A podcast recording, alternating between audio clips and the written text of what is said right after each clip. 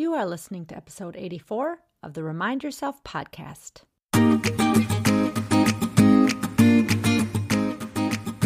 Welcome to the Remind Yourself podcast, the podcast for physician moms just like you who want to ditch mom guilt, stop yelling, and start enjoying their lives today. I'm your host, Michelle Chestovich, certified life coach, family physician, and mom of four. If you want to overcome overwhelm for once and for all, this is the place for you. Hello, Mama Docs. Welcome back. I'm going to start out this episode by giving a happy heavenly birthday shout out to my sister Gretchen. If you've been listening for a while, you've heard my very sad and tragic story of losing my younger sister to suicide one and a half years ago. And if you're new here, I highly advise going back and listening to episode number 11 to hear how sleep deprivation contributed to her death and how we need to make changes in medicine.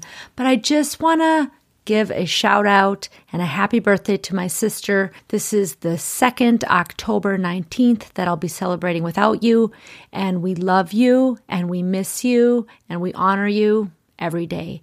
I also want to thank you, sweet Gretchen, for your continual encouragement. This journey as a physician life coach has been something that I've been on for the last three years. And while you were alive and saw me doing my coaching and starting my podcast, you always had such optimistic and wonderful things to share with me.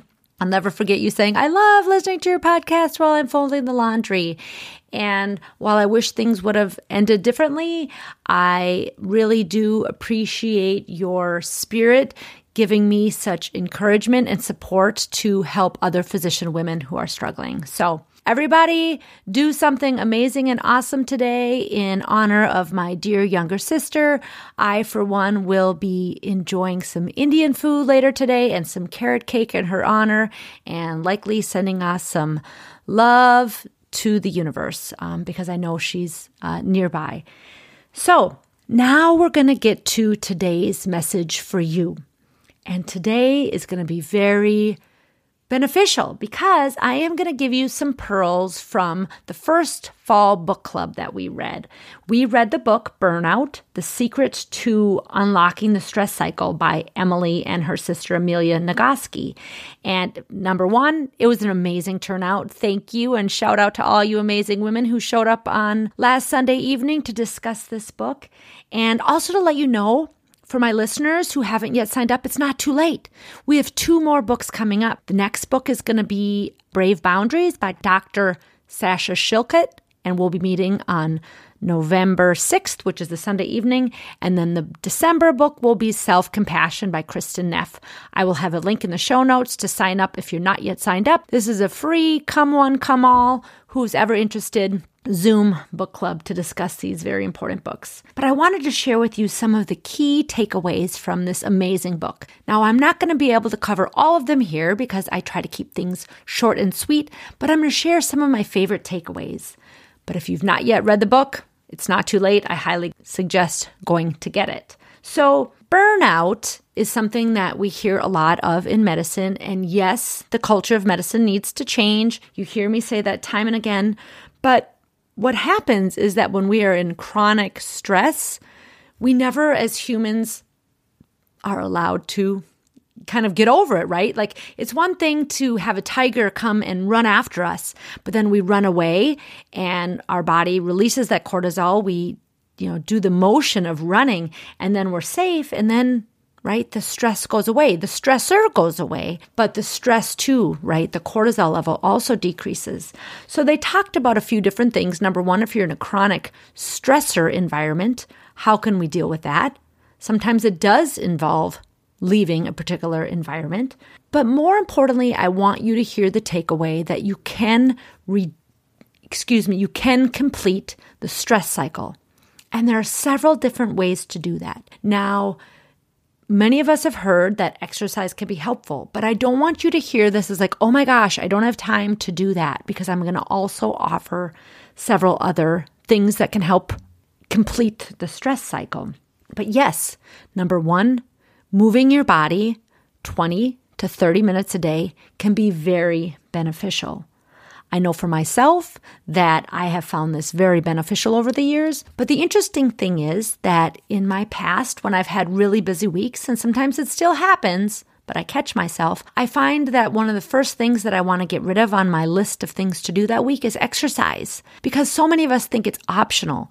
We squeeze out exercise, we squeeze and limit our sleep because we think that that's going to help us achieve what we need to accomplish that week. And I want you all to consider that in fact, that's the exact opposite thing of what we should do. And we should be doubling down and taking extra care of ourselves. So, moving your body, can be a very beneficial way to complete the stress cycle. Now, it doesn't need to be like massive exercise. They even gave an example in the book about progressive, you know, muscle squeezing and then relaxation. I call it progressive relaxation. When my kids were little, I used to sometimes help them do this before bed. So you squeeze all the muscles and then relax them sequentially throughout your body. And that in turn can be a way to complete the stress cycle. Other things you can do breathing. Taking even one to two minutes and doing some deep breathing. I like to describe four, seven, eight breathing. You breathe in for four, hold for seven, and breathe out for eight. And you repeat this three to four cycles. And this helps dissipate that sympathetic fright or flight you know, kind of cortisol ridden body that we have going on, and it increases the parasympathetic response. So, that can be a really nice way, even if you're going from the hospital to the clinic or driving home from work. This is something that you can do that can help complete the stress cycle so you can feel more calm when you go home. Now, these things can help minimize, now not completely get rid of, particularly if you've been accumulating stress for some time and you're just starting this. Notice that you'll feel improved, maybe not 100%, but it takes time and energy to have all that built up stress in our body be relieved. But again, let's start somewhere. So, number one, I talked about moving our body. Number two, I talked about breathing. The third is really fun laughter. My dad keeps reminding me that I have to talk about laughter. And here it is, Dad. Laughter is a great way to complete the stress cycle. Plus, it just feels good. And combine this with the next item on the list positive social interaction. If even you can get together on a Zoom call for five minutes with friends, although I know most of us are so sick of Zoom calls, we'd rather get together in person, but maybe even sending a text to a friend that creates some laughter can also reduce and complete that stress cycle. This is a really fun one. So, again, for people who said, I just don't want to exercise, there's no hope for me. Yes, there is hope for you. Affection is a way to complete the stress cycle. A 20 second hug and a six second kiss. Now, give it a try. We may have experimented at the Chestovich household last week after we talked about this in the book. Of course, I had to come into my teenagers and say, hey, we're trying this thing. We're going to try to complete our stress cycle. So I'm going to give you a hug for 20 seconds because I thought that they deserved some fair warning. And, you know, it was interesting because it works. Again, it might not get you from level 99 stress all the way down to a 10, but it's going to bring that level down a little bit. And imagine if we add on a few of these things throughout our day, how we can help reduce the cortisol levels in our body. So that's kind of cool. And then another thing is crying. You know, there are some times where I used to have so much stress, so much stress, I would have to like go in my office and shut the door and I would cry. And this would more often happen when I hadn't been exercising regularly. And I started realizing this, and I had a little joke with my friends and family that my salt water needed to come out somehow, and that if I didn't sweat it out in the morning, that it was probably going to come out with tears later in the afternoon. Now, I've noticed this about myself. And I'm sure many of you have as well. But notice that after a good cry, you feel better right? It's helping reduce those stress hormones and tell your body, okay, that is over and now I'm feeling more safe. So, those are some cool things that you can try. And again, incorporate them into your regular day to reduce that stress cycle, to complete the cycle, if you will. Now, again, there are a lot of other things that the book talked about, including that we need to remember that we're humans, that certainly we are more apt to deal with stress when we are regulated in our body, which includes, again, you've heard me say this before, but we always can use some reminders. We need adequate sleep. We can always deal with challenges more readily when we've had adequate sleep. Sleep is not optional, ladies, it is vital. What if you put sleep at the center of what you needed to do and then saw in the course of a week how much easier you could handle the work, the family, all the other stressors coming your way?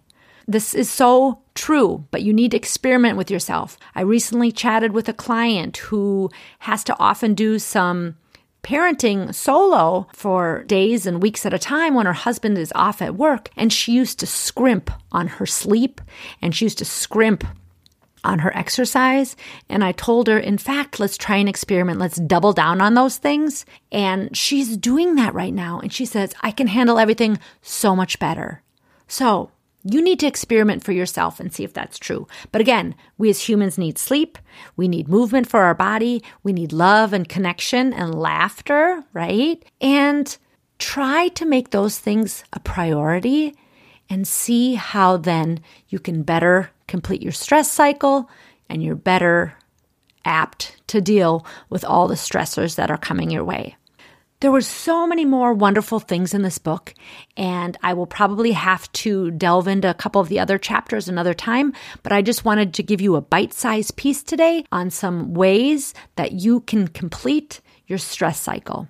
And again, I will have a link in the show notes if you would like to join this book club for physician women. I will have a link. We've got two more books coming up this fall, and I'm sure since it's so popular and I love reading and sharing all these things with you that more will be coming in the new year. But sign up now and I can't wait to see you there.